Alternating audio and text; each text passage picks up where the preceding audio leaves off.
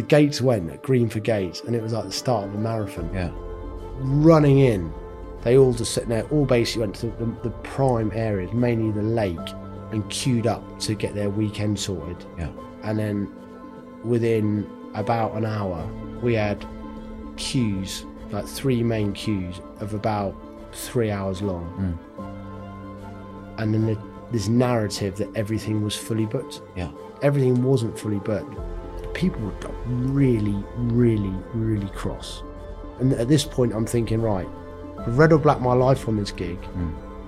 We've got it open like, against all the odds. Like we've planned through COVID. We've launched during lockdown. Here we are, and now we've got a problem. It was it was crazy, you know, and like, mothers like sc- like screaming at me.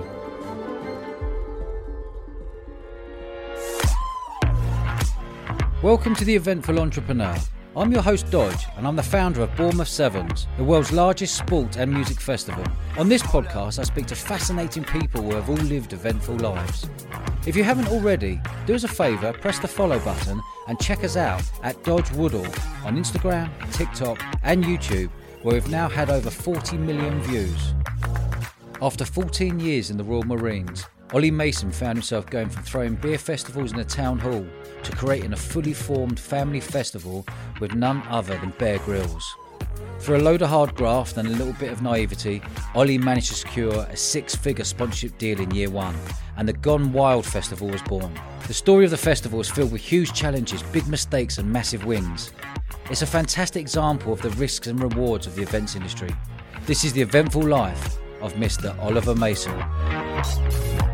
Oli, welcome to the show, mate. Hi, thanks for having me. Uh, very much looking forward to this one. This is a good one. This is right up our street. So I want to look, just roll back the years and I want to know where you grew up and how did you get into becoming a festival owner? Well, I'm from Norfolk. Um, had a really good childhood living in North Norfolk um, with my mum and stepdad on their farm, and then I sort of went to college, and I was like, one just started playing rugby in one of the one of the academies. Didn't work out, obviously, and then I basically kicked around for a couple of years, and I was I didn't get in trouble, but I weren't really going anywhere. And then um, my dad was in the RAF, and he sort of put a, a fairly big arm around me and said, "Look, you need to join the military. So, you know, you're wasting your life. You've got a lot of potential, but at the moment, you know, you, you, you, you're just wasting it." And um, my mum was also like, "Yeah, you, you've got to do that. Everything about you fits the military." So I looked at the options and I saw the Royal Marines. And the reason why I went down that pathway is because it, at the time, it said 99.9% of people need not apply. And I was like, oh, I fancy some of that because that looks like a real challenge. The hardest course in the world. The more research I did, the more I thought that really suits me. So I took myself off down to the careers office, age 21, walked in, spoke to the uh, the marine behind the you know, behind the desk there, and instantly got on with him. I was like, yeah, this is where I need to go. And um, to be honest, that from that point on, I ne- I never looked back, and I had fourteen like amazing years with amazing people. Went all over the world, played sport, went on operational tours, loved it, and my social circle now, um, everything about my life is still heavily inf- heavily influenced by the Marines.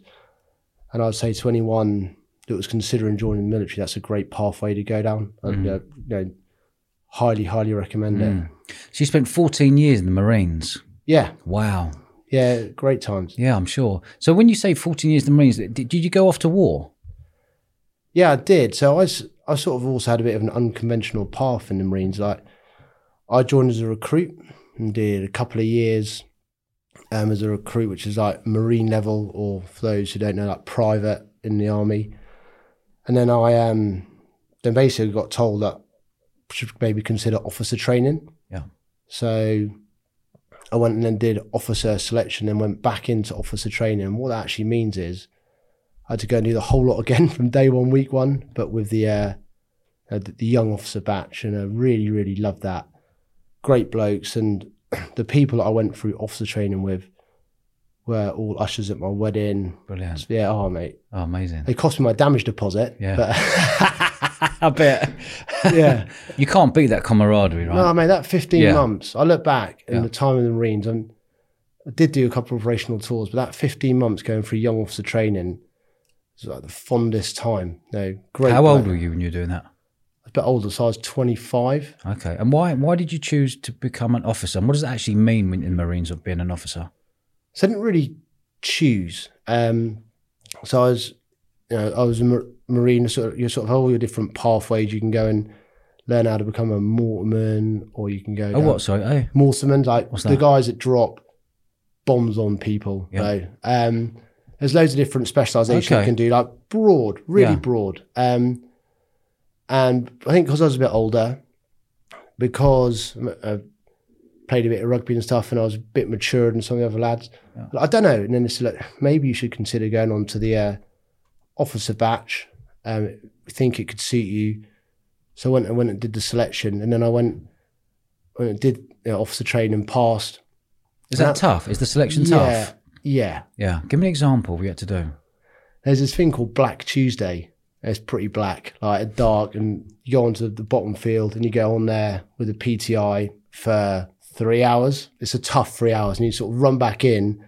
And because it's officer selection, there's an very there's a bit of academic process to it as well. So you run back in, you like wolf down this past to lunch, then have to go and give a presentation on.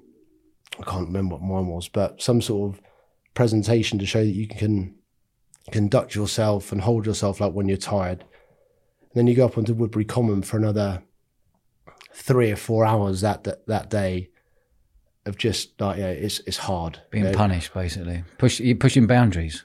Yeah, and and the the whole purpose of the day, uh, it's not a case of you know passing the test and things like that. It's a determination day, Mm. and it's just a case of sticking with it. And I was, and I was really lucky because I'd been a marine before. I sort of I, I semi knew the gig, Mm. but even though I knew it, it was still really hard, like really hard. And then a- after that day, you then come back in, and twenty minutes ago, you know, your lungs are on fire, being sick because you're so exhausted. You have to run back in, get into your jacket and tie.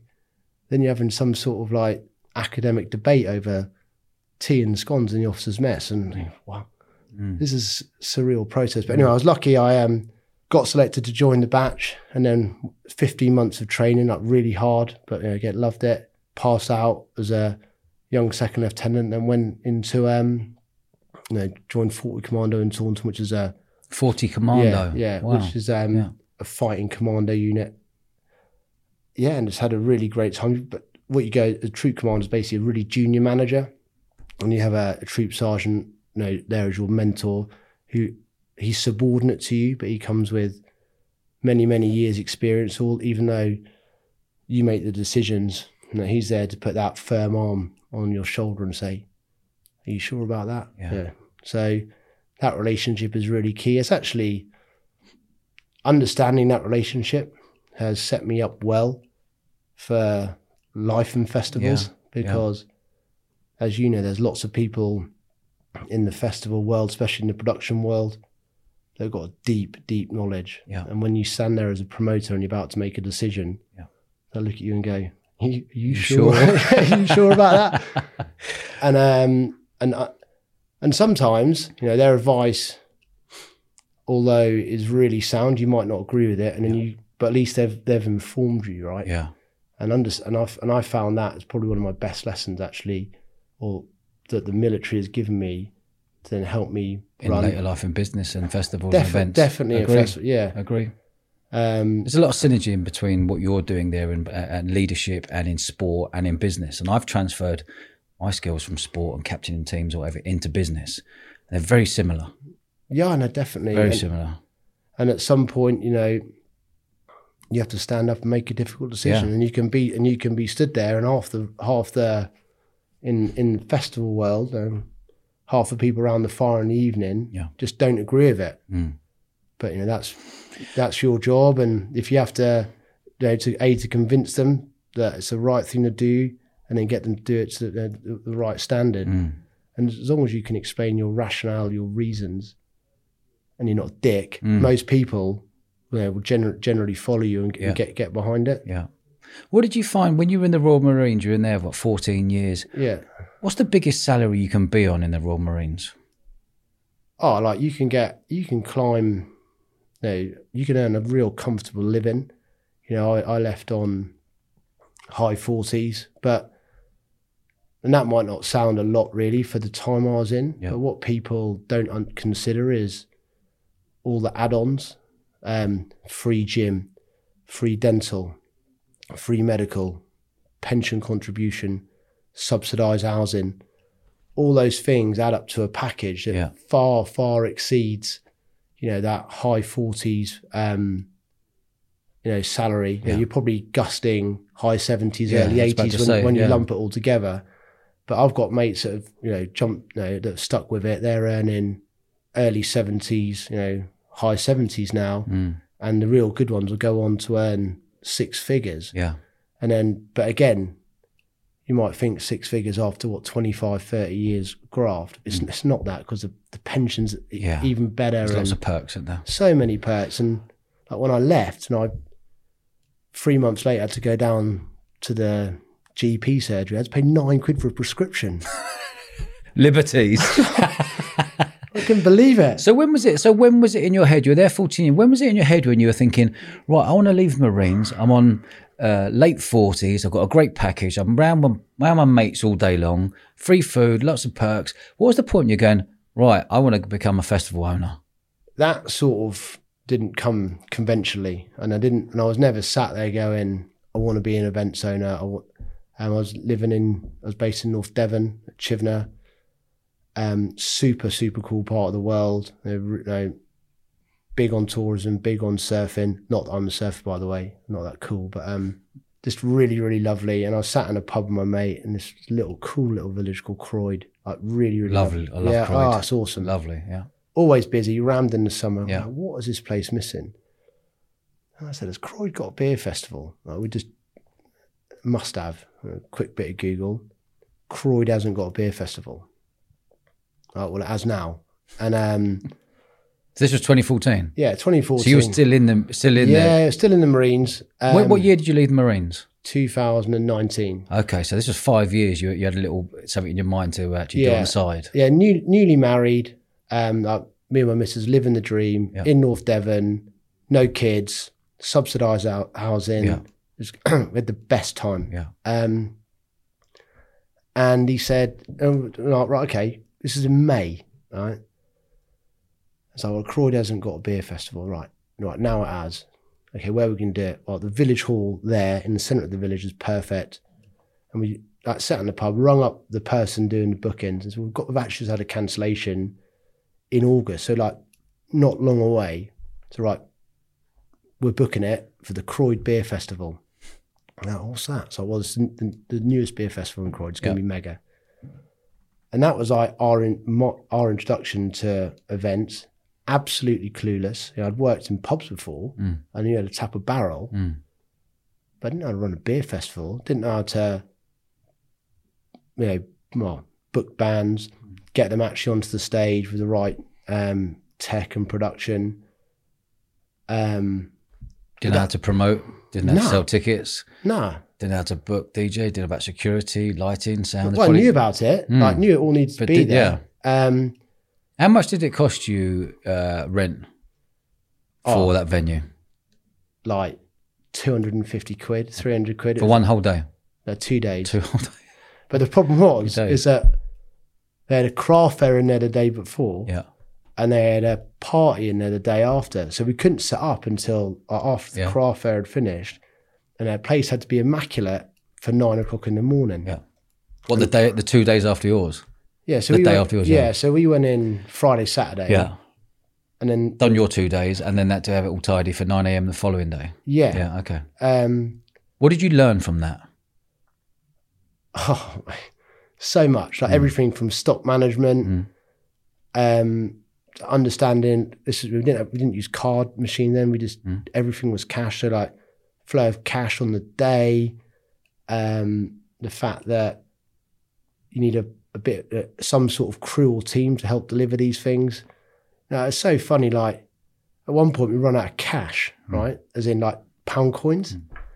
So my stepdad has run out the village hall and flagged the bus down, and Get a load of pound coins. nicked all the pound coins off the bus driver. Quality. But it was for that week, you know, promoting that event.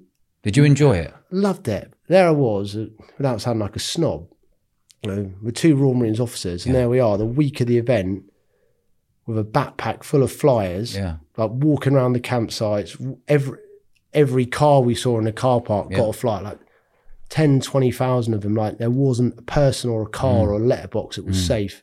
Good for you. Um, just did like the hard yards, just pounded it out. And then all the beer turned up on the on the Thursday. The craft fair's in, and I'm like, well, actually, beer needs uh, eight hours to settle. Uh, well, this is going to be pretty tight before it opens. Yeah. Uh, my my wife's got this photo of us racking this beer, tapping them, and because we haven't let it actually settle in the stillage, it's all pretty lively. So the beer's like shooting out, hitting the roof. There's beer everywhere, like Yeah. we're trashing the hall before we even started. Yeah. What were you thinking? Was there any competition around then? Was there anyone you going, oh God, yeah, if they've got, if they're doing well, we can do it better than them? Was there anything around that time? Not a beer festival like that. I mean, it's a bit. It's a bit. If you stripped it right back, it's a village beer festival, Yeah. right? But because it's in Croyde, it all, all, all of a sudden becomes elevated. Yeah. and um, you've got like three or four really cool pubs and restaurants like next to it. They all had live music on that weekend, uh, and we didn't. We weren't selling tickets beforehand. Like this was just Facebook page. Turn up on the day and pay. Uh, yeah, How much a ticket? like three quid to come in or something Yeah. like that. Did you have a capacity or was it all outside as well? Oh, mate. Didn't matter. Pile them in. Yeah, the the, Vaseline the door frame, squeeze Yeah. them in. the, the, the, the clicker broke. Yeah. But I know was that like- one. Yeah, it, yeah. It was. Um, I w- I, it's one of my big regrets is that we didn't film it or get better photos Yeah. because of where it's almost because of where the village hall is in the centre of Croydon, it's on a junction. Like we pretty much shut down the village. It was like Project X, like the amount of people that, that were actually there in the car park. Mm. Like we had bands in the like in the back like garden of the village hall. That was Pat. Then the car park next to the village hall was like 15 deep people watching the bands. Mm. You couldn't get in the village hall. You couldn't out the front. There must have been five or six hundred people. The village shop sold out of beer. Every pub on that strip Good for you. was rammed. See, when you when you find a little gap in the market like that, and you promote your backside off, because I've done this for twenty or five years, millions of flyers to hand in front of everything, everyone through people's doors, back pockets, cars, windows, just been getting it out there. You had a little niche in the market there because you had your Marines you could tap into, and people on campus, which is an absolute godsend. To get that amount of people there, what set you off to go? Why am I staying in the Marines? I could actually run a business. I run my own business and be an entrepreneur here. There must have been. some- Was that is that the point when it really set it off? But it sort of definitely lit. You know, the, the spark, you know, was lit. Um, and then after that, like we sat down with the village so that was mega. You know, we loved it, but that could never happen here again. Uh, That's what they said. yeah, For, They- what reason do they they give? just said that that, that too many, too many people. too many people. That was Everyone getting larruped. Uh, that was yeah. ridiculous. like cars couldn't get through. Um, Love it, yeah, that was meant um, brilliant. Well done. but Not here. yeah, yeah, yeah, yeah. Go up. So there's a beautiful field overlooking the beach. So we went up there. What year two? You went up there? Yeah. Okay. You know, very similar concept, but this time I had more expense. I had a Of tent. course. I had a tent. I had to bring Yeah. generators up. How much did that first event cost you roughly, if you can remember? oh, like eight, eight to ten grand. Ten G's. And what did your second year event cost you roughly? Like, When you had to go into a field and uh, tents and everything else, toilets and like 25, 30. Okay, there you go. So it's tripled, yeah. it gets up there. But it starts then, creeping, doesn't it? but then we like you know fifteen quid on the door. Yeah. Okay. Um, but at this point, I was so like super naive. yeah. I was like, weren't really. How old were you at this point? This 2015, say. Yeah, 32, 33. Okay. But that's sort, and I was then we, me and my mate again did this um tribute music festival, which is actually really good. What in 2015 or 16? Yeah, yeah, yeah. So we did first beer festival in Yeah, 2014, yeah. and then we had this idea. It wasn't an idea. We nicked the idea and almost got sued for nicking the idea. Off who? He probably he probably doesn't actually know who I am until now. But there's this touring tribute festival called fake festival. yeah. Oh, I've seen that. In fact, okay, yeah. Hugely successful. Yeah. Really, really. The, no, the guy's done really. I love really the well. name. Yeah, That's balls in it. Right, right. We're going to call it Fake Festival. yeah. And what was their concept? Their business concept? marquee Yeah, local bands? yeah. And then at the end of the night, well, about five o'clock, free tribute bands. So like an Oasis or something. funny exactly like- that. Yeah, okay. Cassette, but not like all due respect to like your ABBAs and things Yeah. like that. So it's like proper bands that you could have a jump Yeah. around and a sing around to. Oasis, Stereophonics, Arctic Monkeys, Yeah. Kasabian. Yeah. And I, I went to one in Newcastle. And I was like, this is pretty decent because Yeah. I paid I paid twenty quid to come in. I can get a quick drink, Yeah, no queue for the toilet, and I'm watching some half decent music here, Yeah. and I'm having a really good day with my mates, Yeah. and it's easy. We we walk there, walk back. It's cost us twenty quid, and we haven't been ripped off. Yeah. And that was win-win. that was that was good. Mm, mm. And and the bloke was franchising them out. Okay. So Where's he from? no idea. Oh, okay. No, How many did he have in the country? 30, 40. Yeah, thirty or forty. It wasn't like a outdoor festival. It was, was it, or was it just like one big marquee He's got a marquee. stage? It's super slick what Yeah. he's done. He's got a massive marquee. Yeah, like clear span and like that can be chopped depending on how many tickets Yeah. are sold. Everything in the back of a Luton van Yeah. turns up on the Thursday, rolls out, bar at one end, stage at the other, Yeah. Heras out the back for a food court, Yeah. and then you come in one side. Like it is yeah. super A proper slick. pop-up festival, isn't it? Yeah, It's awesome, like really cool. yeah. And anyway, we, me and my mate thought about buying the franchise. Who's your mate? What's his name? His name's Will. He did the first beer festival with me. Okay. And then we basically looked at it and was like, "Ah, we can just do this ourselves. How much did they want for the franchise? Roughly. Eight, eight or ten grand. So they wanted 10 bags. They wanted 10 grand for you to say, we're going to call it Fake Festival. And then they'll bring it, everything for you, and you sell the tickets and earn the money. Who Yeah. takes the bar money? So they take they took a cut of the bar, they took a cut of the ticket as well. And they charge you 10 grand. Yeah. Okay. So we were then we were like, Yeah. oh, hang on a second, yeah. let's just do this ourselves. Yeah. But at this point, we've gone quite a long day, a long way down the road of them. I.e., we learned exactly how to do it. Yeah. Um, everything from size of generators, technical production, like bar taps. Uh, we, well, we're naughty at Yeah. this point. And um, then we couldn't come up with a name. Um, we were like, we we can't obviously can't call it fake festival. And we bounded around, and then someone said, "Why don't you call it Forged Festival?" And in our wisdom at the time, we thought that was a mega idea. and uh, so we were like, "Okay, let fine Forged Festival, let's Yeah. go." And we got um, my mate's cousin to knock up a really cool promo video. I was playing rugby at the rugby club. we went down, spoke to them, said, "We've got this idea. Can we do it?" And they said, "Yeah, you can. Go out on the second team pitch. It's fine." And then then we launched it, and off we went. And we thought like we were golden, like. And uh, we started selling tickets. Uh, okay, we're um we're onto something here. We put and we uh, we copied it. Like we had local bands in the day, and then we had free tribute bands in the evening, and uh, went out cut a deal with the local uh, brewery, uh, and again just you know, had a few Facebook ads, and just hammered the area with posters and flyers. And where's this? in Barnstaple again, Where's in North that? Devon, North Devon, North Devon. Okay. Yeah. And again just grafted and grafted um promoting and promoting and promoting and um you know we, at this point this is a big step up now Yeah. in terms of not in festival world but for Mm, us you mm. know we've gone from a village hall Mm. to now big you know festival marquee Mm. um, and everything that comes with it. At this point, now we're we're on the hook here for you know, a, a good chunk of cash, How much? 30, 40 grand. Okay. Of your own money. Yeah, Yeah. You and your mate Will. yeah, yeah. Okay. And if this if this goes wrong, Yeah. then uh, I'm I'm newly married. That's going to sting. Yeah. You know, he's, you know, relatively young. That's twenty grand out of your savings. That's Yeah. gonna Yeah. it's gonna hurt. And um, it gets like the week before, and it's like, mm, we're we're we're short, and we're short by quite a long way.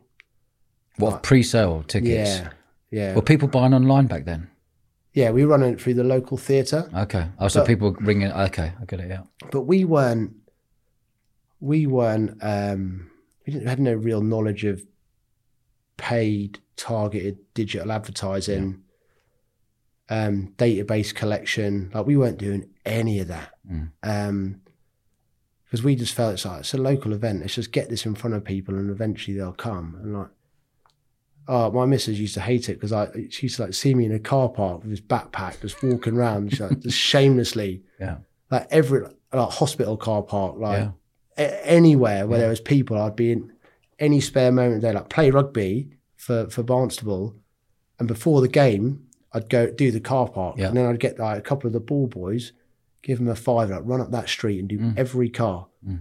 Um, yeah, and then so the, the week of the festival, it's like we are short, and we are short by some way, and even if we get another 100, 200 people here, like this is this is gonna sting. If we get get another two hundred people here and they all drink twenty five pints, like we're still gonna lose. Yeah.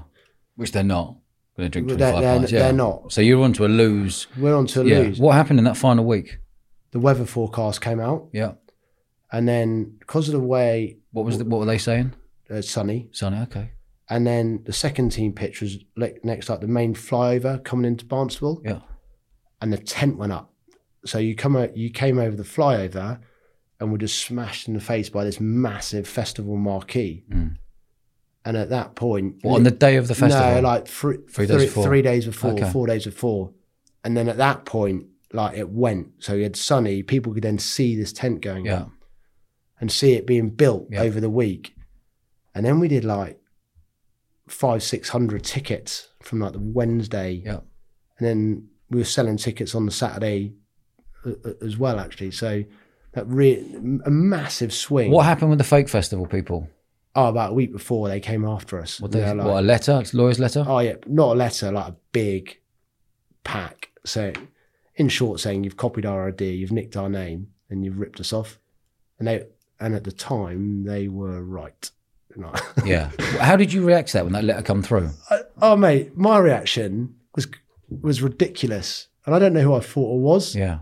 because I was at this point. No, we then we then we delivered it. We sort of forgot. about- We like kicked it in. So, mate, we're running the show. Yeah. we'll speak about it next week, thinking it would go away. And won't. It, didn't go away. No, it. But now we've had a really successful festival and we've packed it out. What were they saying in the lawyer's letter? Because you haven't actually used fake festival name. What were they saying? Did you sign anything before with No. them to say that we are going to use you? No. No, NDAs, nothing like that. They were just giving you all the information. Essentially, you got all the information. Said right, we'll do it ourselves and just yeah, change the name. was, it was mainly to do with the name. Did it get nasty at all? It, it- no, it didn't. Mainly because I went and got some advice. You got a thousand Marines behind you. Maybe that that probably helps. No, I went, I went and got some advice from a really kind solicitor from the rugby club. He basically said, "Mate, put your ego away. Yeah. You're in the wrong here. Yeah. Just change the name of your festival. It's not." And at the time, I don't know who I thought it was. Yeah. Like, I thought it was like the next Michael Eavis saying, "Hang Yeah. on a second, I'm on to something here." Yeah. Nah. Mm. They're only worried because we're going to come and shut them down like we weren't. And Yeah. I was being ridiculous. Yeah. And then he just said, put your ego away, change the name, and all will be good. So, yeah, we just changed the name. We called it Mirror Festival in terms of, in terms of a mirror image of the. so And, uh, still a bit of piss take in there. we carried it on. Yeah. Like, they couldn't. I mean, What were they? What were they after? Were they after a fee? no. Were they no. just after? Don't use the name. You've actually taken the Mickey out of us. Yeah, they're like. To- yeah, okay. Yeah. They had a point. And more than the Massive point. point, yeah. A massive point. Yeah. And like, So where did that lead you then to go into where we are today? You've got uh, you're the owner of Gone Wild Festival, and your business partner is Bear Grylls. Tell me that story. How on earth did that happen? yeah. So this is. So I had three years doing events in Devon. Yeah, and then I got drafted away in the Marines, and then we had a young family, so events sort of got put on the back burner, and I had then decided I was going to leave the Marines, and in my last two and a half years, um, I had the most amazing, like one of the most interesting, amazing jobs in the military I've ever had, and I was in charge of the corporate comms for the Royal Marines. Um, at Commando Training Centre where the Marines train, and that what I was responsible for was um, if England football came to visit, I'd like coordinate that visit. If the royal family came to visit, I'd, I'd run that. What, so the royal family come to visit the Royal Marines, you'd be in charge of that? Well, I'd be like the main coordinator. Is that right? So, Wow. Yeah, it was it was ama- and but also things like Did you get to meet any of the royal family?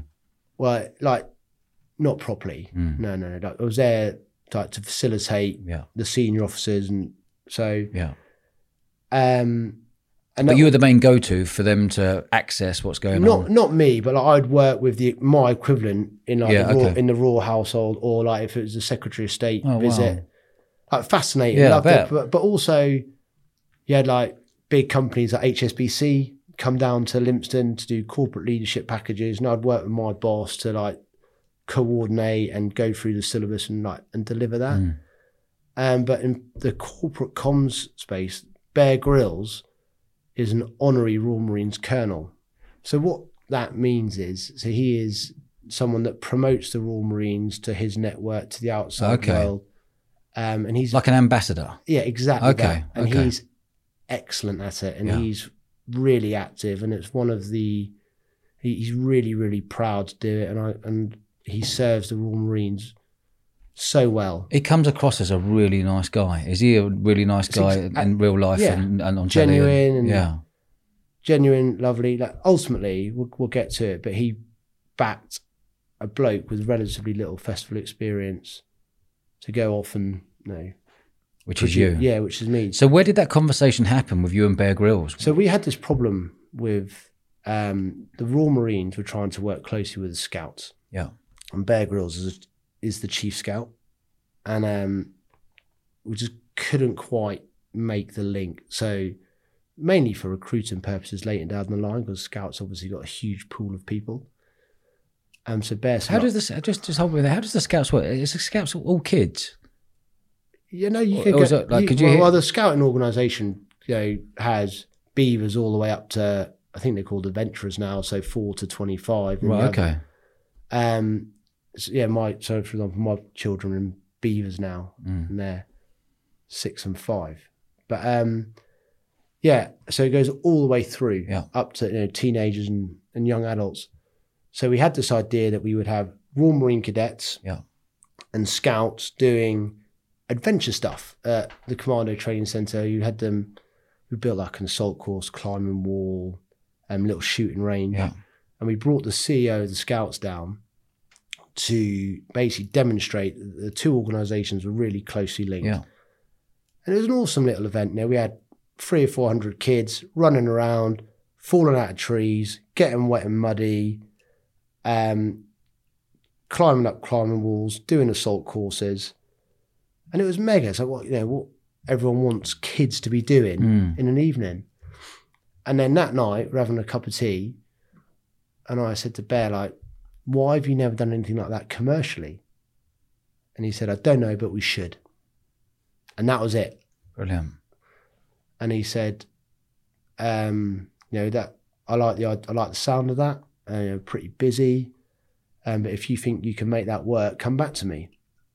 And that was on the Thursday. And I went away and spoke to my wife. And on the Monday, I emailed him and said, like, were you, were you serious?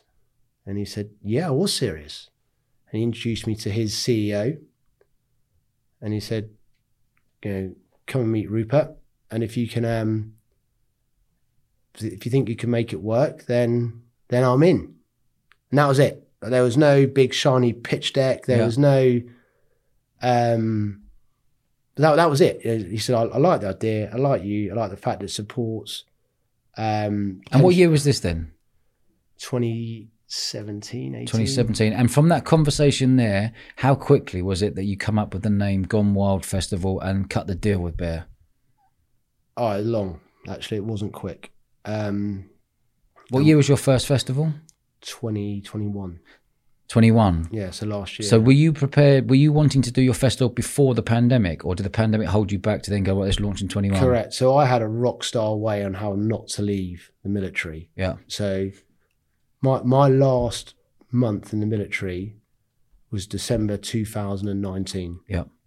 and I'm like, and I'm leaving to set up, or I'd already set it up by then, leaving to run a festival business, and I'm like, sweet, I think, yeah, here we go. Yeah. I've, I've nailed it. This is, I've got a great plan. Yeah. I've worked really hard.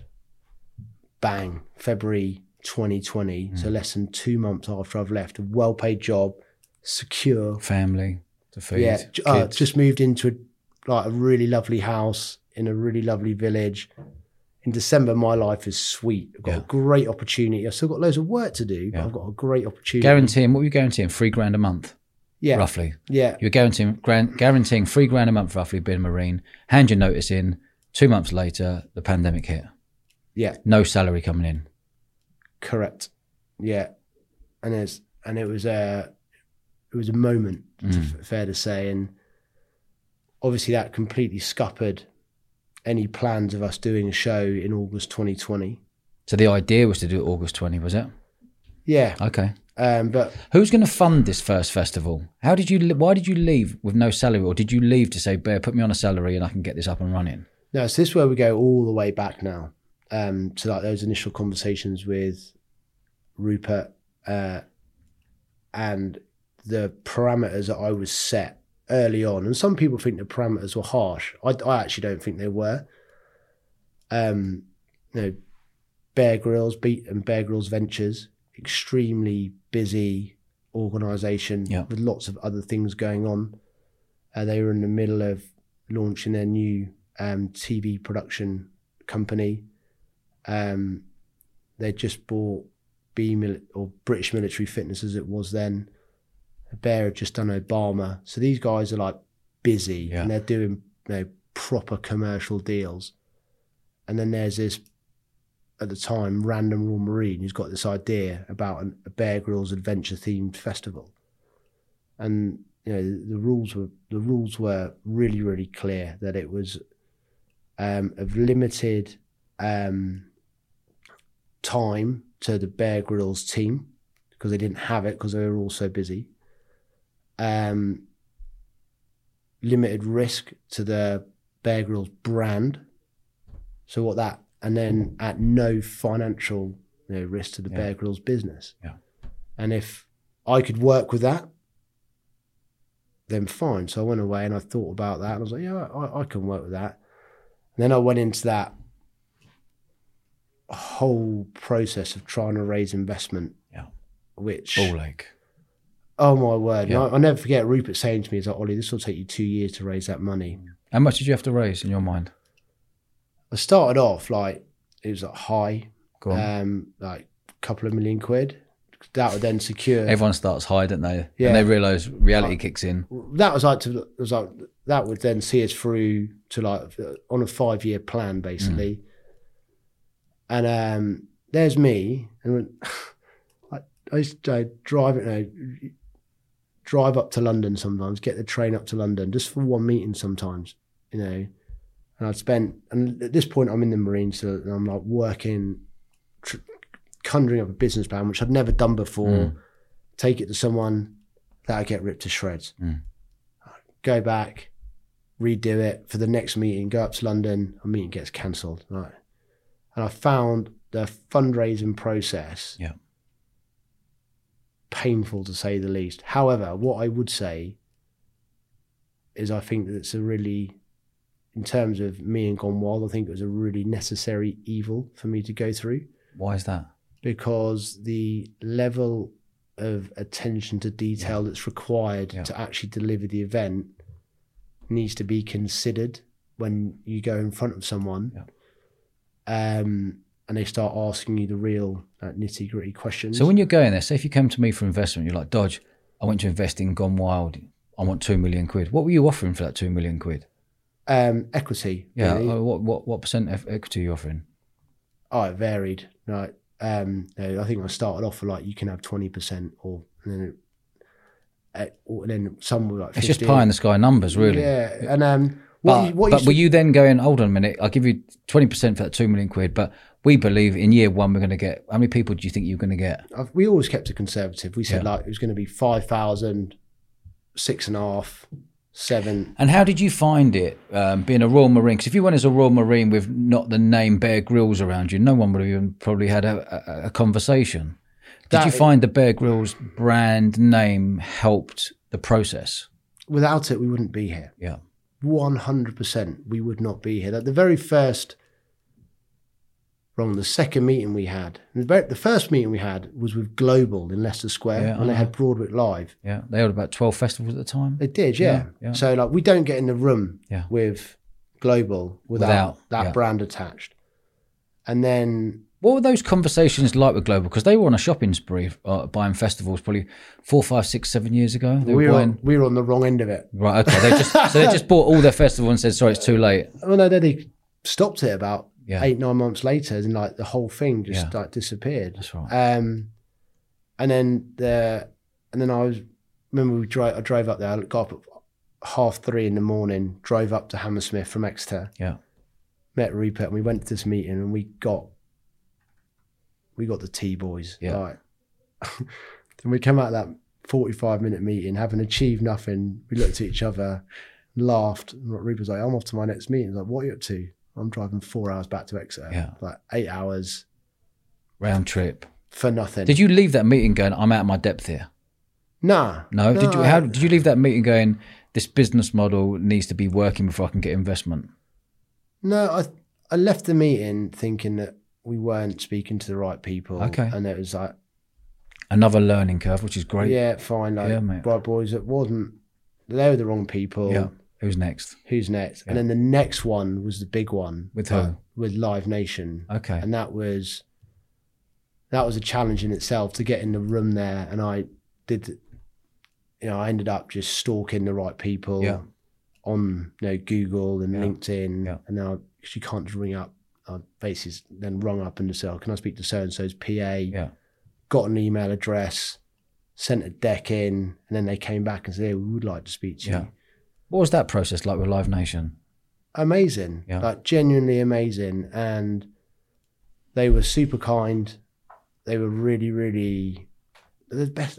There's a reason why they're the biggest The Yeah. biggest festival promoters in the world. there's there is a reason why Yeah. they are there because they've got great people, um, creative. Where did it get to a point? Did it get to a point you thought, you know what, we could work with these, or was there a point in the in certain meetings when you're going back and forth, you went, this doesn't feel right? Mm, I actually liked the team that they put on it, Mm. um, and we spent months working on this, um, developing it, various concepts. Um, how's the content going to work with the mass participation of activities? And we we cut a deal at the time, which was really, really, really um, amazing. And in but in For who? For them or you? Or win-win?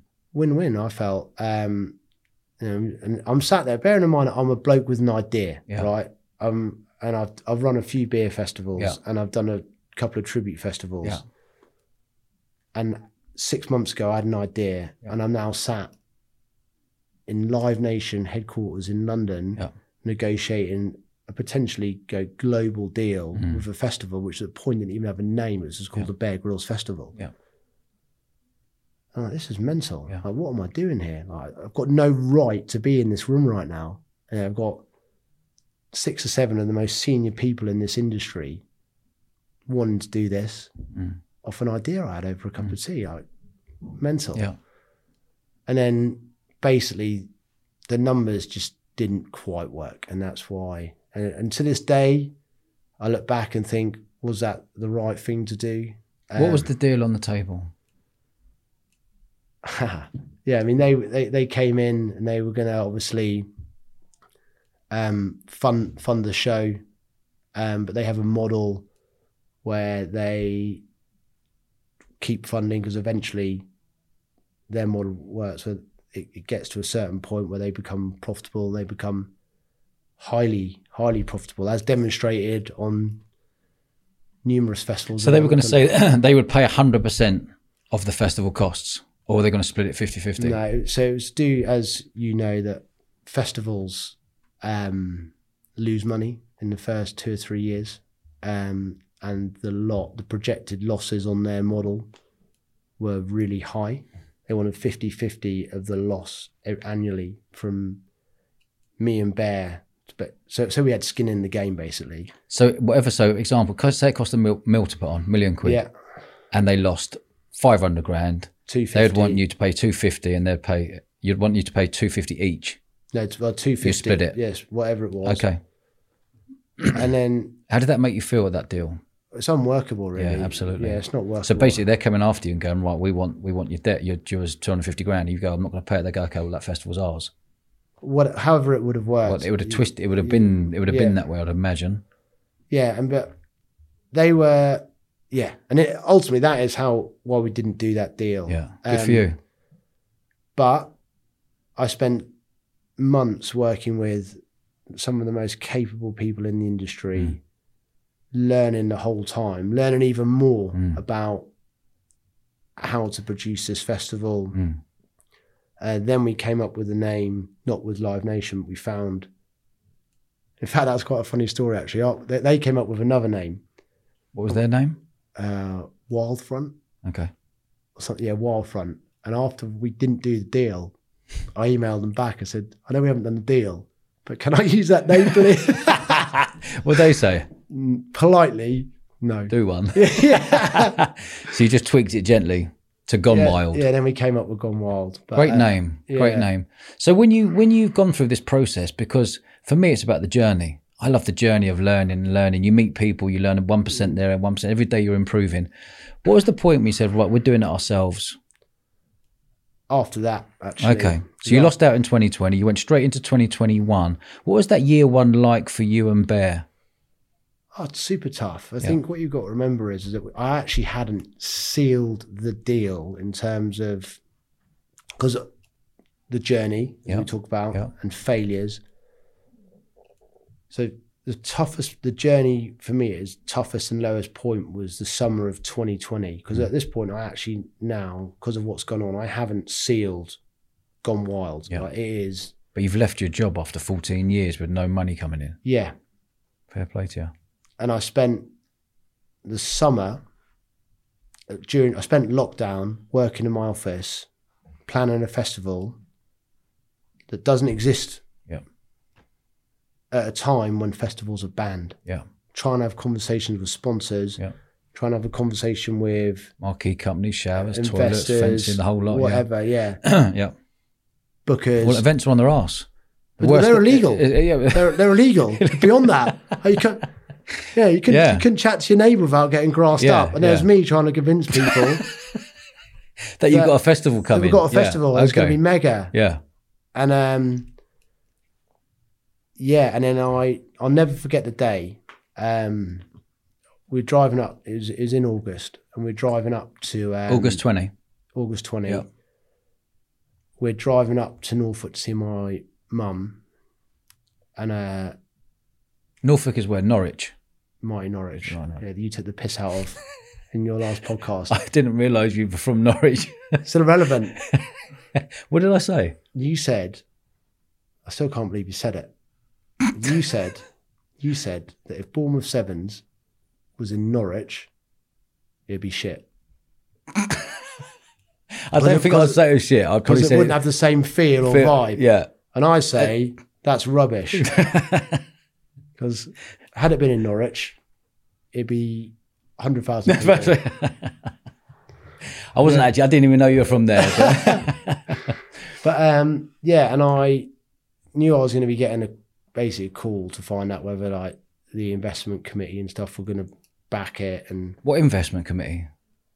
Yeah, so I went to I went for a process of you know you know when you raise funds and Yeah. stuff, and and then they finally go wh- whoever you're raising funds from goes to a, you the committee in the organisation, and um, How much were you trying to raise at the time? two fifty. Okay. And what percent were you going to give away? At this point, it was thirty percent. Wow. Okay. Yeah, So you've gone for two mil for twenty percent, and now two fifty for thirty percent. yeah. I mean, Did you get the? Did you get the? Did you get the money? yeah. Do you wish you had, or wish you hadn't? I didn't have a choice. Okay. and the, and the reason is is that and i think it's a total fair one is that you need the funding in place to protect bear's brand right Yeah. so had and without the brand there's no festival Yeah. and it's a total fail from him Do you want to catch 22 at every angle here? i don't think it is a catch 22 No, There but you're, but, you, but you're, you're looking at one angle. Go, I need to protect Bear. He's not putting any money in, and but he's given his brand name, and his his team are saying we don't want any headache with this, but make sure it's a really good festival. We put our name to it. You're then short of cash. You've got to find investors. They've chucked in 250. Um, I guess you're away. The positives of getting that 250, you're away. If you didn't get that 250, you might not be sitting here today, right? yeah and also we've missed a hugely significant part of this journey Mm. um, in that when we came away from the Live Nation deal, then I- I'd had that pretty frank conversation with you know, BGV, who then did fi- uh, put in a little bit of seed investment. BGV, it? Bear But Grylls Bear, Bear Grylls Ventures, yeah. Okay. They put in a little bit of seed investment to get How much, get- roughly? like proper money, Go on. like six figures. Like a hundred, north of a hundred. in and around. Okay. Yeah, and um, so they're- they're in. Yeah, but that's a nice commitment for you as a promoter. You're going, well, hold on, they're definitely, and they're believing, they're believing everything that I'm doing here. Did they know the struggles you were going through? Yeah, yeah, Yeah, yeah. But this is like, and because I'd gone, because up until that point of walking away from Live Nation, they had seen me like knock doors down and graft and Yeah. graft and graft. And I think because Live Nation wanted to do it, biggest festival company in the world, that sort of gave the idea and the concept credibility. Mm.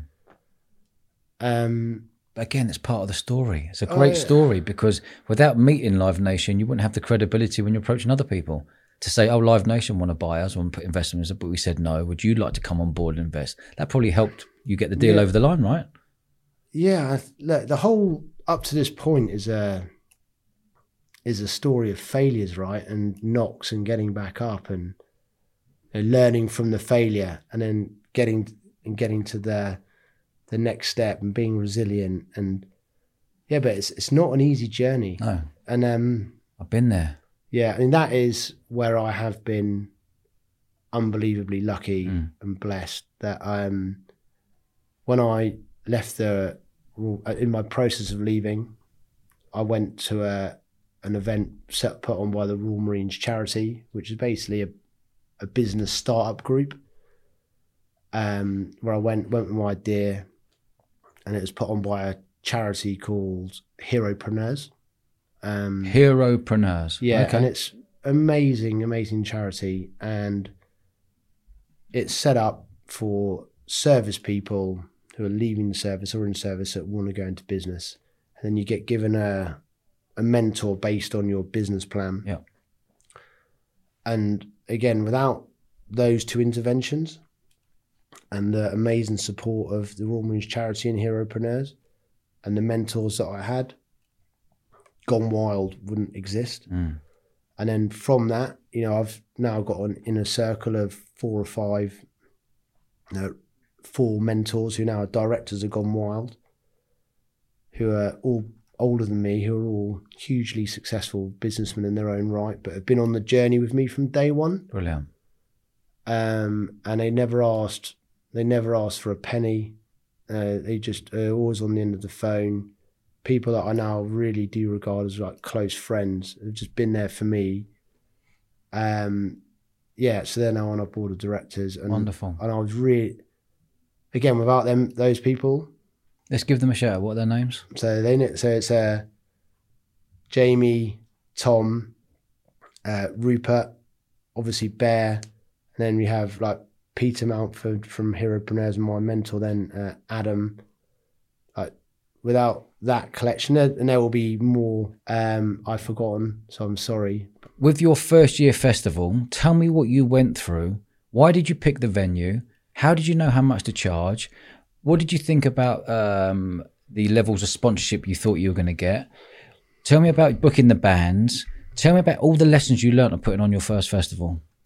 Right. Okay. So why did we pick the venue? Main reason is that it was really close to where I'm living right now, so I could be there. You know, if I needed to pop over, do a recce and stuff. It's also a mega venue. Um, it hosted Radio One's big weekend couple of years before, so we knew it had the capacity for thirty thousand people. We knew it could do camping. It, it's got its own train station. Um, it, it's plumbed into mains water. Um, it's got three or four different venues within the venue, um, ranging from 10,000 to 30,000, uh, depending on how you configure the site. Uh, it's got a lake, which is important for us. Um, the topography is great. It's hilly. It's got woods. It's rugged. You know, it fits the adventure Bear Grylls brand. Um, and we like the fact that it's not pristine. A big castle. It's really, really pretty, but rugged as well. So It's a that, stunning venue. yeah, it's really. You came down. Yeah, it's- it's stunning, stunning venue. and another reason is that even though Exeter people might think it's not ever so connected, um, it's a long way from anywhere. The population of Devon and Cornwall trebles in August. Yeah. so we thought we've got a lot of people on holiday in the area, and there's there's not a huge amount of competition for family festivals uh, in Devon, especially ones that you know. Because I had a big vision for Gone Wild. Yeah. Now I wanted it to be up there with Camp Bestival, Carfest, Festival, and then we want to use the Bear Grylls brand to take it all over the world. So we want to Gone Wild California, we want to Gone Wild Florida, we want to Gone Wild in Peckham. yeah done Norwich. Norwich, there Yeah. we go. 100,000 in Norwich. yeah, done two hundred thousand. um, So you had big, so you had big visions for this. Just explain to me what the festival is. Like Bournemouth Sevens Festival is a sport and music festival. Like were you going back there, Live Nation, Live Nation have music festivals, and music festivals can take up to seven years to break even. We had a different business model, sport and music. So we had rugby, netball, hockey, dodgeball, volleyball, uh, CrossFit, cheerleading. We threw it all threw it all in there, and then created a big festival feel for thirty thousand people that they all turn up at three, four in the afternoon and party in our twelve different festival arenas. What was your business model? so we went. Our bullseye is the family market. Okay, And where we saw a gap is that there were lots of people doing versions of a music festival Yep. and calling them family friendly. Um, apart from Camp Bestival, who were like doing it properly, but they were a family friendly music festival. Yep. And there was music everywhere's got a music festival now. Like every town, village has got something, a, a, mu- a music festival going on.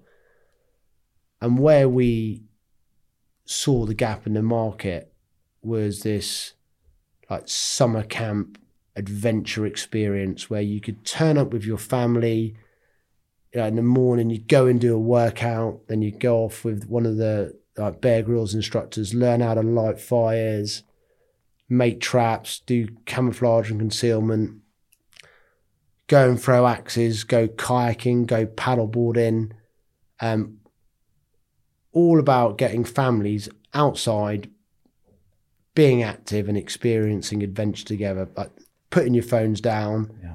getting wet, getting muddy, but making it fun. And that's sort of where the festival element element comes into it with the main stage, with the bands, uh, and a couple of other like fun venues. Um, that's sort of how that all slots in. So it was a is a unique concept. Um, and then when you layer the Bear Grylls brand on that, that gives it real credibility and gravitas. yeah, Um, and that, that that's what we went after. And then when we announced it, it we announced it in October 2020. So we sort of announced it in between lockdowns. So Yeah. we just come out of lockdown, and then you announced it in October 2020 that it was going to happen in August 2021. yeah, we Okay. announced it. And what was that journey like for you? Because at festivals, it's obviously tickets, camping, upgrade to glamping, you got sponsorship, Yeah, you got the bar, but you- there's a lot of outlay. In your mind, how much did you think year one was going to cost? And how much did it end up costing? I think the figure I'd like to refer back to is we always knew that in year one we were going to lose money. Yeah. We always knew that and we planned for that. And we had a, a number that we thought we were going to lose, and we fell within five grand of that number. Amazing. Well done to you. How much did that cost to put you on that year? That year, to put on that festival. I mean, the whole thing is gusting a million quid. Okay. The whole thing is gusting a million. What did quid. you think it was going to cost you in year one? I think going back before we, in that summer of 2020, we thinking it might have cost maybe six, Yeah. Maybe seven. Yeah. Uh, All creep, Um, creeps up quickly, doesn't it? It does. And because of COVID, the, the mental thing about year one is that we never we never actually had certainty that the show was going to Yeah. run. You were the same. Yeah, of course. Yeah. Didn't have a cast iron certainty until July Yeah. because they did the announcement in February. Seven and weeks before. Yeah. Yeah. We had the same. did the announcement. We had to find a thousand staff a day to work our festival within seven weeks. Wow. wow. I mean, that's amazing. Mm. I mean, we didn't have to find that many, but No one was working. No one had been working for two years. There was no bar staff. There was no security. It was it was a proper full on full on mission to get All people from everywhere. all the tech crew have gone off and yeah, got other jobs. Other jobs. They've become Yeah. state agents or they're working for a bank or whatever. They needed to feed their families. Yeah, it's mental. Yeah. I mean, So go so going back, you're thinking it's going to cost you six hundred to put on, um, end up costing you a million quid. Where did you put the investment for you? Was it the production for you, or was it the entertainment? Was it the bands? It was the music. What was what were you putting emphasis on? Were you trying to pull in a family crowd, and then were you trying to pull in another crowd in the evening? at this at this point, no. Um, and the reason is that because of COVID, um, and there still being so much uncertainty in the market, you know, getting suppliers, getting staff, as you said, was so difficult. Mm. We just said it's a weekend camping ticket only. Didn't want the complexity. of Friday, Saturday, Sunday. Thursday, Friday, Saturday, Sunday. And the reason why we did the Thursday is because bank holiday weekend, like the roads were an epic. So we wanted to get them in, Okay. get them settled, um, which didn't didn't be what wasn't the case. We'll come on to that. And then, uh, so we went weekend only, but because we we stopped, we launched from nothing. Like we had the day we launched, we had eight Instagram followers. I was one, my wife was the other. A couple of people that were helping us out, and Bear Grylls. So to, to launch, we thought we need to book some sort of headline talent that people can recognise. So we booked Razorlight, Kaiser Chiefs, and then we took a punt, which turned out to be the best decision we ever made, on the Ministry of Sound Classical, which is you know, a 32 piece orchestra play, playing. So you've gone, you've got, you've, you've gone all chips in to get some three big acts on your year one. Oh, yeah. How much was Razorlight? Oh, they were, no. They weren't. They weren't ten grand, for example. Were they what, 40 grand, 50 No, grand? not quite that. 30 grand. Let's call Yeah, it 30 yeah, yeah. How much was the uh, 32 piece band? About the same. 30 grand. And who was the other? act? Kaiser Chiefs. How much were Kaisers? Yeah, a lot more. Give me a number roughly. No, between seventy and eighty grand. Okay. Bloody hell. That's ballsy, you going in like that. Were you thinking we had to put the cherry on the top to make, to give people the wow factor? So our thought process at the time Yeah. was we You're are in for 150 grand here, roughly, we haven't yeah to start off with yeah on the hook for just on lineup. and because we're new Yeah. we have stumped up fifty percent of that money before we've announced because Yeah. we've got to Yeah. so we don't exist in, Yeah. in the world at the moment and we're already we've sunk half that money not to mention the money it's costing to get out the door Yeah. Um, but the logic behind it was is that we have a premium or the premium brand in the world of adventure and Bear Grylls. Yeah. We've now got a significant sponsor involved here, Who, who was that? Nature Valley. Okay. Um, They were coming in for roughly a 100. yeah, Yeah. Three year deal, five year deal? Three year deal. Amazing. We don't exist. No, amazing. But you wouldn't have got that deal without Bear Yeah, Grylls being on board. Because, so, so he's adding his weight in gold, even though he's not, well, he's put 100 grand in as, as a commitment. But that's a great partnership. And there I am, Yeah. like, literally the most grateful bloke in the world Yeah. at this point. I've, You know, Well, you did you put yourself on a salary at this point? No, because I was still in the military. Okay. Yeah. Uh, No, you weren't. no, you I left the military. And, No, so, no, at this point, Yeah. at this point, no. okay. At this point, So no. you were still working for free. yeah, what I'd, what I'd had to do to pay the bills, I had I joined the reserves Yeah. and I was doing some work for the reserves to, to basically pay my pay the bills. So, yeah. um, Oh, a massive respect, by the way. Just I know we're halfway through this, or I know it's gone on, but massive respect of what you've gone through because I know exactly what you've gone through. Was there any points when you were lying next to your wife going, "What the freaking hell am I doing?"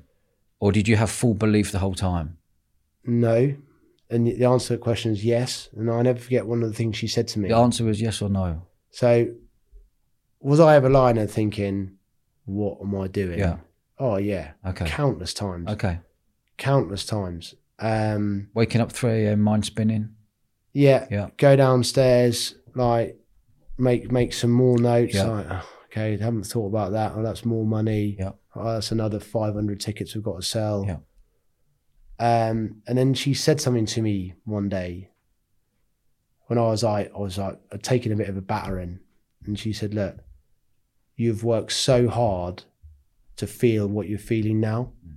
Um, you, know, you might not think about it. You know, you, you're doing really well. This is the, the feeling. What you're feeling now is actually a privilege. You Your put- wife said that you do Yeah, really yeah. well. What a lovely thing yeah, to you say. put, you've no, you've worked really hard to put yourself in this position, and there are millions of people that will never experience what you're feeling Mm. now. And um, I was like, yeah, lucky them. but um, you know, Bear said numerous things like that to me in the past, and I, I do, looking back, really think that even though Gone Wild isn't a success yet in terms of you know, where it could be, So it's costing you. It's, year one's costing you. Ended up costing you a million quid. You thought it was going to cost six hundred. You put in. You you you've you're roughly up 150 gri- 150 grand on live acts. How many tickets did you think you were sell? Five thousand you were working on earlier. And how much was a ticket in year one so we for a weekend ticket? So it was, 100 and- it was 165 pound for an adult, like average like 80 quid for a kid, and you Yeah. had a family ticket for say 450 quid. Yeah. We had a VIP bolt on. Okay. I cut a deal with um, a pre-pitch yurt company. Mm. Um, How much did you turn over year one? oh, we were, you know, we were just 100 grand short. Mate, that's amazing. Yeah. Please just take a moment. Cost a mil. You turn over roughly 900. But that's with 150 plus all the extras of, of live entertainment and bands and stuff. What did you learn in year one? Was there any pissed off people who turned Oh up? Oh my word. Oh my word. what did I learn? This is like another episode. um it's and I and I said it the night the, the the night we first opened and I've said it all the way along that we had a really bumpy start. Mm. Um and it didn't go well. Tell me some moments, the moments you opened the door, the moments you built the site for year one and gone, God, this is looking good, I'm feeling this, to the actual moments where people come in expecting really high levels of everything, because Bear's got his name to it, for you to be the front man of that festival and the people taking it out on you. Were there Yeah. any moments like that? Oh, let me. So we need to take it back a little bit. Um, so we had all, we have all these activities of which there are, you know, 50, 60, 70 different things going on, but we didn't know. We had an idea, like we, you know, got the spreadsheets out, and we we knew that there was enough for everything to for everyone to do. Yeah. Like we knew that. Yeah. Um, And you've got a timetable of this going on at this time, this time, this time. So everyone was like, in the day, there's loads of stuff to do. For There's yeah, loads of stuff going on. Yeah. Um, but what we didn't have there's two there's two fatal errors that I made, and I'll always own Yeah. mistake on this. Is firstly that we communicated to people that they could book two things in the morning and two things in the afternoon. And then the second thing was is that we didn't have everything open on the Thursday. You know, it was a bit of a soft opening. Mm. And in my head, I thought people would just turn up and chill out and find their way and like just ease into the festival. And Friday, everything would be open. Yeah, yeah. Got raised like Friday night and it would be great. Mm. That did not happen. And the problem was that because we'd communicated that you had to book, you could book two in the morning, two in the afternoon, and we give everyone this booking sheet at the gate. As they came through, like some people weren't putting their tents up; they were going straight to the entrance to the arena and waiting because what they wanted to do was get booked on and have their weekend sorted. And then uh, I ne- I'll never forget like biking up to the humpback bridge and it was about eight deep wide and the queue was about six, seven hundred meters long. Yeah. And everyone's got these bits of paper in their hand. And I was like, wow, you're all keen. Yeah, we've got to get booked on. We've got to get Yeah. booked on. I'm like, no need, don't worry about that. There's loads, there's loads of loads of things for people to do. The gates went at Green for Gates, and it was like the start of a marathon. Yeah. They're like running in, and uh, they all just sitting there, all basically went to the, the prime areas, mainly the lake, and queued up to get their weekend sorted. Yeah. And then within about an hour, we had queues, like three main queues of about three hours long. Mm. And then the, this narrative that everything was fully booked. Yeah. Everything wasn't fully booked, Yeah. but the, the the people were got really, really, really cross. Like that they because they, they were queuing to book on things, and we had So you say they're really cross. Give me an example. How did you deal with it? They they obviously knew you were the owner. Did you front up straight away? I yes, in, Yeah. in short, I did. you know, Yeah. but what I need to do is need to like fully understand what you know, the the problem. Yeah.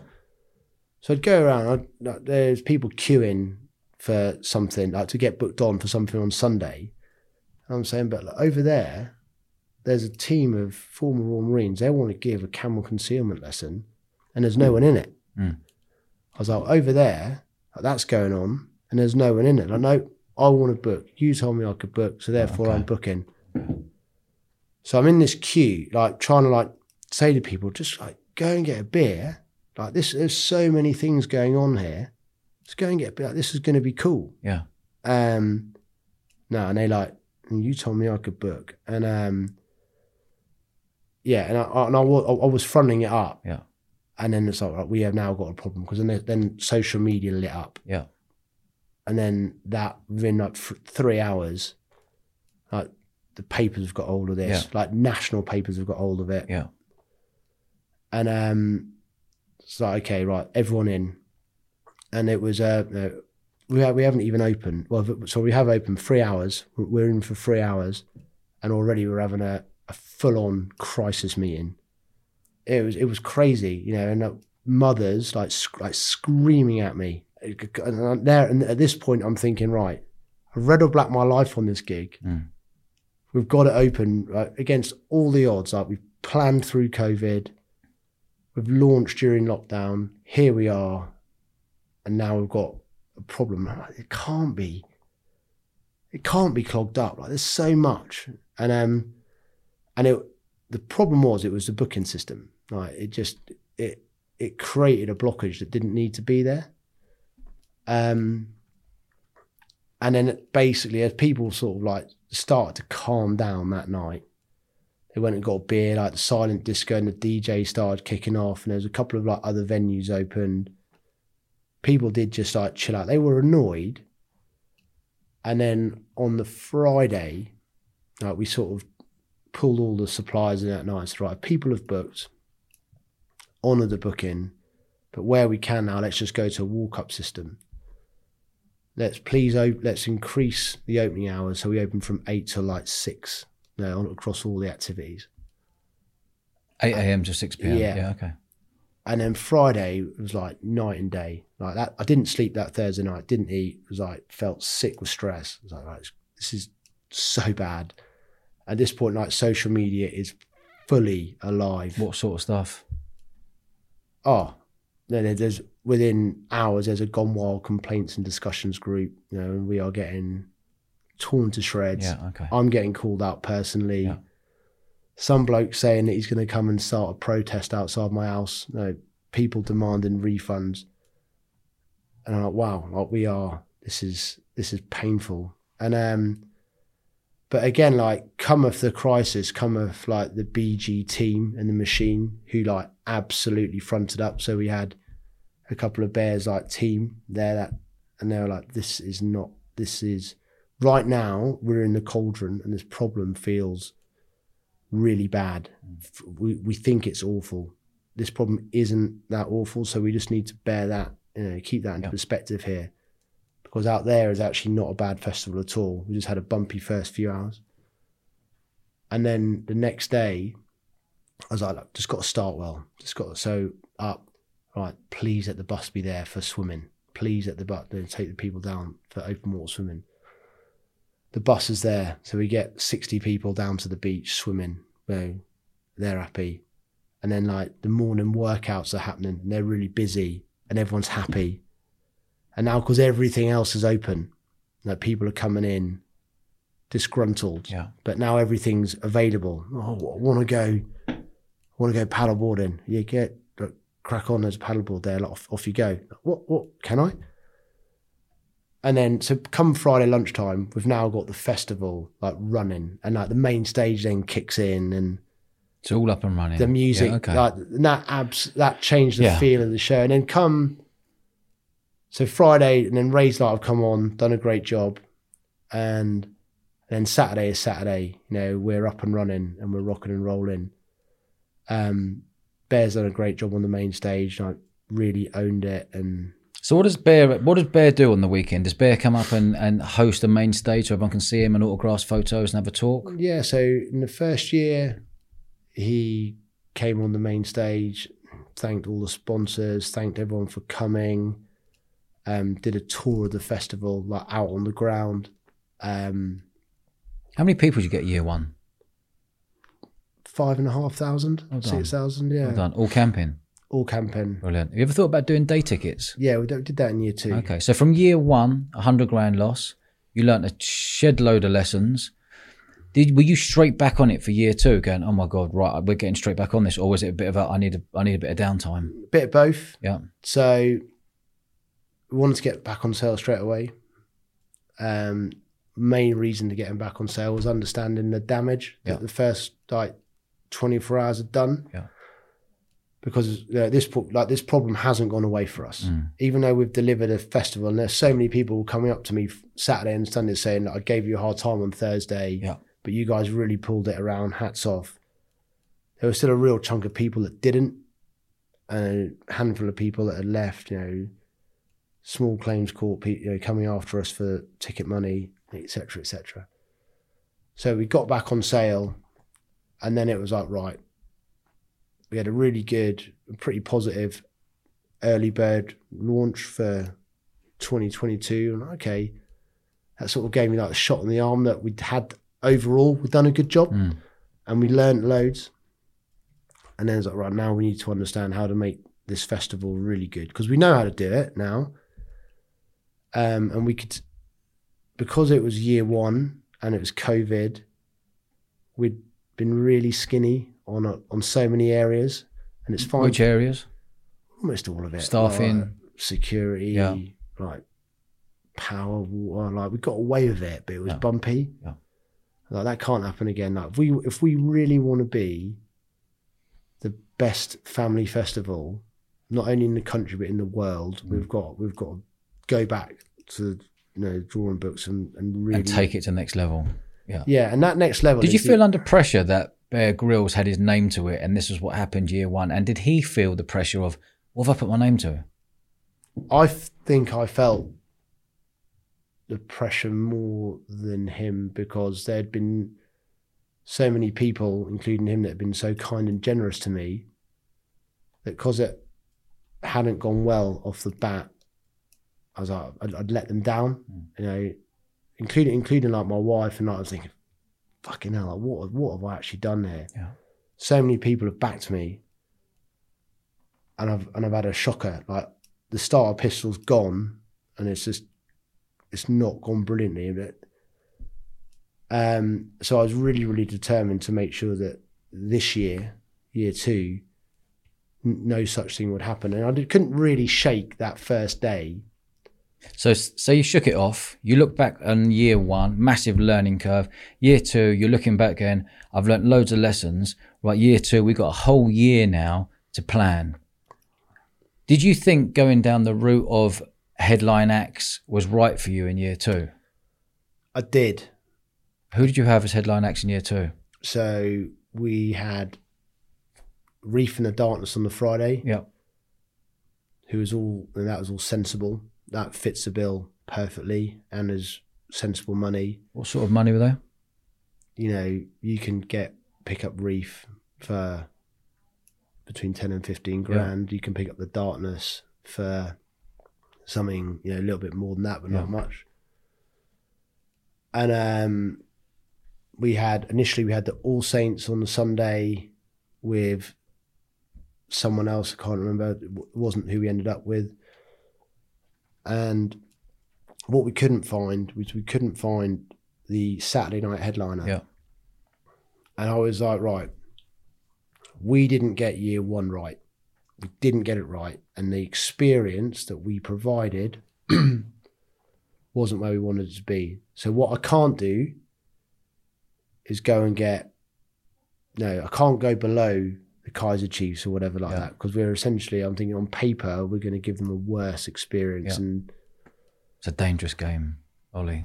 oh, It's a dangerous game going booking acts, then looking the following year going, we've got to compete against what we had on last year. yeah, I think had we nailed it, Yeah. I think had the complete experience Mm. been exceptional, then I'm not in that headspace. Yeah. I'm, I'm not. Who do you have on Saturday night this year? said the script The script, how much were they? big Tom 50, in and around. 200. No, you're right. Around that. Okay. yeah. And then on the Sunday, Well, we were going to have All Saints, but they cancelled. how much would All Saints want in? 30, 40. Okay, that's, okay. but we we brought back the they they. Orchestra for 30 or 40 to Yeah. match. Okay. Out of those three nights, which are the ones that stood out to you? Uh, it is it is the Saturday night. Yeah, honest. okay. Um, And when you look back, because you invited me this year and I came along and I thought it was outstanding, by the way. thank you. Yeah, Thank year you. two festival. I know we're talking about anyone listening out here who's in events and festivals, and we're talking about the ups and downs and the pressures. You got to remember that what Oli has gone through has been a proper kick in the plums with the whole uh, COVID. Then been given the green light six seven weeks before putting on his first festival with not much experience, a lot of pressure on his shoulders. To then going into year two, the production at year two when I turned up, I was like, this feels like a year five festival, not a year two. Well, thank you for saying that. I think we went into war planning um, after the first year, and then we sat down, and this is when you know we had a really. You know, I know I talk about this in a circle of people Yeah. at the, the senior level, Mm. but at the delivery level, I've also got an inner circle of like three or four Gems. Absolute rock stars Keep hold of them. that when the chips were down in that first year, I look left and right, and they're They're they're, they're there, Yep. and they're they're not they're not shying away from this problem. Yep. And then after that first show, they could have said, "Look, no, that that no, uh, that's not for me. Thanks Yeah. for the work." But they didn't. They were like, "Nope, this is we can see where this is going. We fixed it. Yeah, you How did it feel to you when you looked at year one? Because most festivals, you lay out the festival. And for me, when I put a festival on, it's all about movement of people, Yeah. making sure that they're going into the right tents, make sure the music's right, make sure security's right, make sure the vibe and the energy and the buzz is all there. yeah." Did the festival change uh, a lot from the layout on year one to layout year two when I arrived this year, when I come along and checked it? Not massively, Okay. but it's going to change a little bit going into year three. Yeah. Um, How much did year two cost you to put on? Million quid again or more? No, more. And there's a couple of reasons for it. Um, firstly, in year one, we were um, we weren't adequate in quite a lot of areas, Yeah. so we always had to upscale. And then, secondly, in September, Everyone whacked the prices up this year as well. unbelievable. Yeah. But like, all contractors whacked the prices up by 20 to 25 to 30%. yeah, but and then you know what happened know, with, with Russia and Ukraine also then. How much did it cost you this year? 1.3? Yeah, give or take. Yeah. maybe a bit more. And also, like we booked headline talent like the script, which what, what- I'm not, I'm not, like, I find it really difficult to understand. What was going through your head when you think, I want to spend 150 grand plus a rider plus that for an, on, for a act on Saturday night? like so. Here we are, thinking that uh, we can't get anyone else. Firstly, But do you honestly, do you, when I look in, do you honestly think the act would make any difference whatsoever to your ticket sales? Saturday, Saturday now, yeah. Saturday now after year Yeah. two, um, I would never do that ever again, Okay. Good. ever, ever again. Good. Um, but you have to think about where I am making that decision, which is almost like 12 months ago. Yeah. Things haven't gone well. What I want to do is I'm sat there going, right, we need to get back on this horse. Right, what's the first thing we can do? Let's get the music out there Yeah. and get some positive vibes going. Yeah. And I think the problem actually wasn't that bad. And but in my head, because I'd worn it so yeah, you heavily, magnify it, don't yeah, you? Thinking it's going to, the world's about to win. Everyone's yeah, looking and it actually yeah. actually wasn't that Yeah, bad. And yeah. had someone just gone, look how many people have rebooked. It wasn't that bad. Just like cool your jet. How many people do you reckon there were pissing well, who were upset? couple of hundred. Okay, could you not just go and and give them all refunds? Tried. Yeah, tried. And they don't want the refund. Well, some did. Some took us to small claims court. What was a small claims court for? If you give them a refund, surely Yeah, well, it's a couple of people like stayed all weekend and then then wanted then wanted um their money back. And I'm like, no, you actually had a good weekend. You're not having your money back. Didn't didn't okay. So do you know what I'd have done? well, I'd give them the money back. I would have gone. You know what? Have your money back. I in, hind-. Yeah, in hindsight, again, massive learning. Yeah, okay. I won't do that again. Like driving driving to a small claims court, headache. getting Don't need it. getting screamed at. Ha- Have your money back. Have a free ticket next year. See you later. Change the whole. Change the whole Yeah. narrative. and again, that's a personal lesson from me. Yeah. Um, and I'll, I'll going forward. So in year year one, hundred grand loss. Year two, it's gone up to one point three. You're looking Yeah. three, four hundred grand loss. Not as bad as that, but it's it's an underperformance on year one. Okay. But we can identify how and why. Yeah. Talent. So in talent, so in talent, you're looking at a ton fifty Saturday. To, you may be looking at two fifty in talent in year two, More in total, more. three hundred G's, Yeah, and then the year before was a ton fifty. No, a little bit more than that because you had all the other. Oh, what the actual so yeah. 200 and 300. You jumped up. Okay. Please tell me in year three you're not going to be spending 300 grand on X. No, no, no. So we're gonna no spend a third of that. Good for you. Um, You can be. I think you can be really clever with the acts you get, and I understand that you do need some names and faces, but I, I, I truly believe that your festival is about the experience. And for Bournemouth Sevens, it's all about the experience because you give someone a great time, they will go and tell ten mates. If they have great music, great beer, cold beer, quick, nice toilets, nice showers, good food, and you ticked all those boxes. When I was there, I was like tick, tick, tick. Main stage, I'd probably take the main stage and put it into the main arena, which we Yeah. spoke about. And there's loads of things I would, when I look at it, I, I, I saw it and I was like, this is a really, really good festival. And anyone out there listening, I've done hundreds of festivals, been to uh, lots and lots, and this was a, a really, really well organized event. And year three, I don't think you're far off of the business model of making this a financial success. Of the key to it is breaking even. Everything else after that is a bonus. What's your one big lesson that you learnt from the 2022 festival? don't book headline talent. Yeah.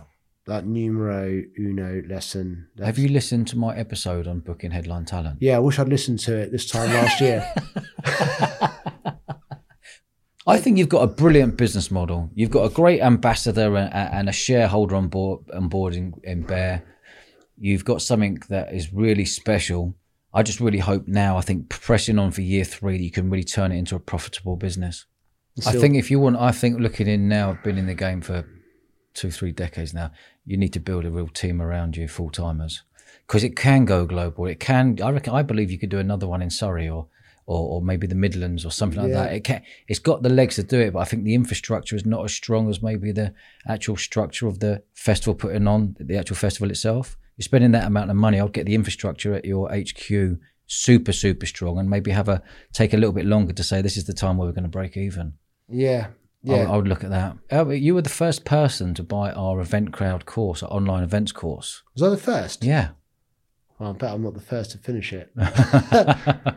when did, where did you see the course? And I saw it online. yeah, okay. I started listening to this podcast during lockdown. The first one I listened to was the one with Andrew Topham. Yeah.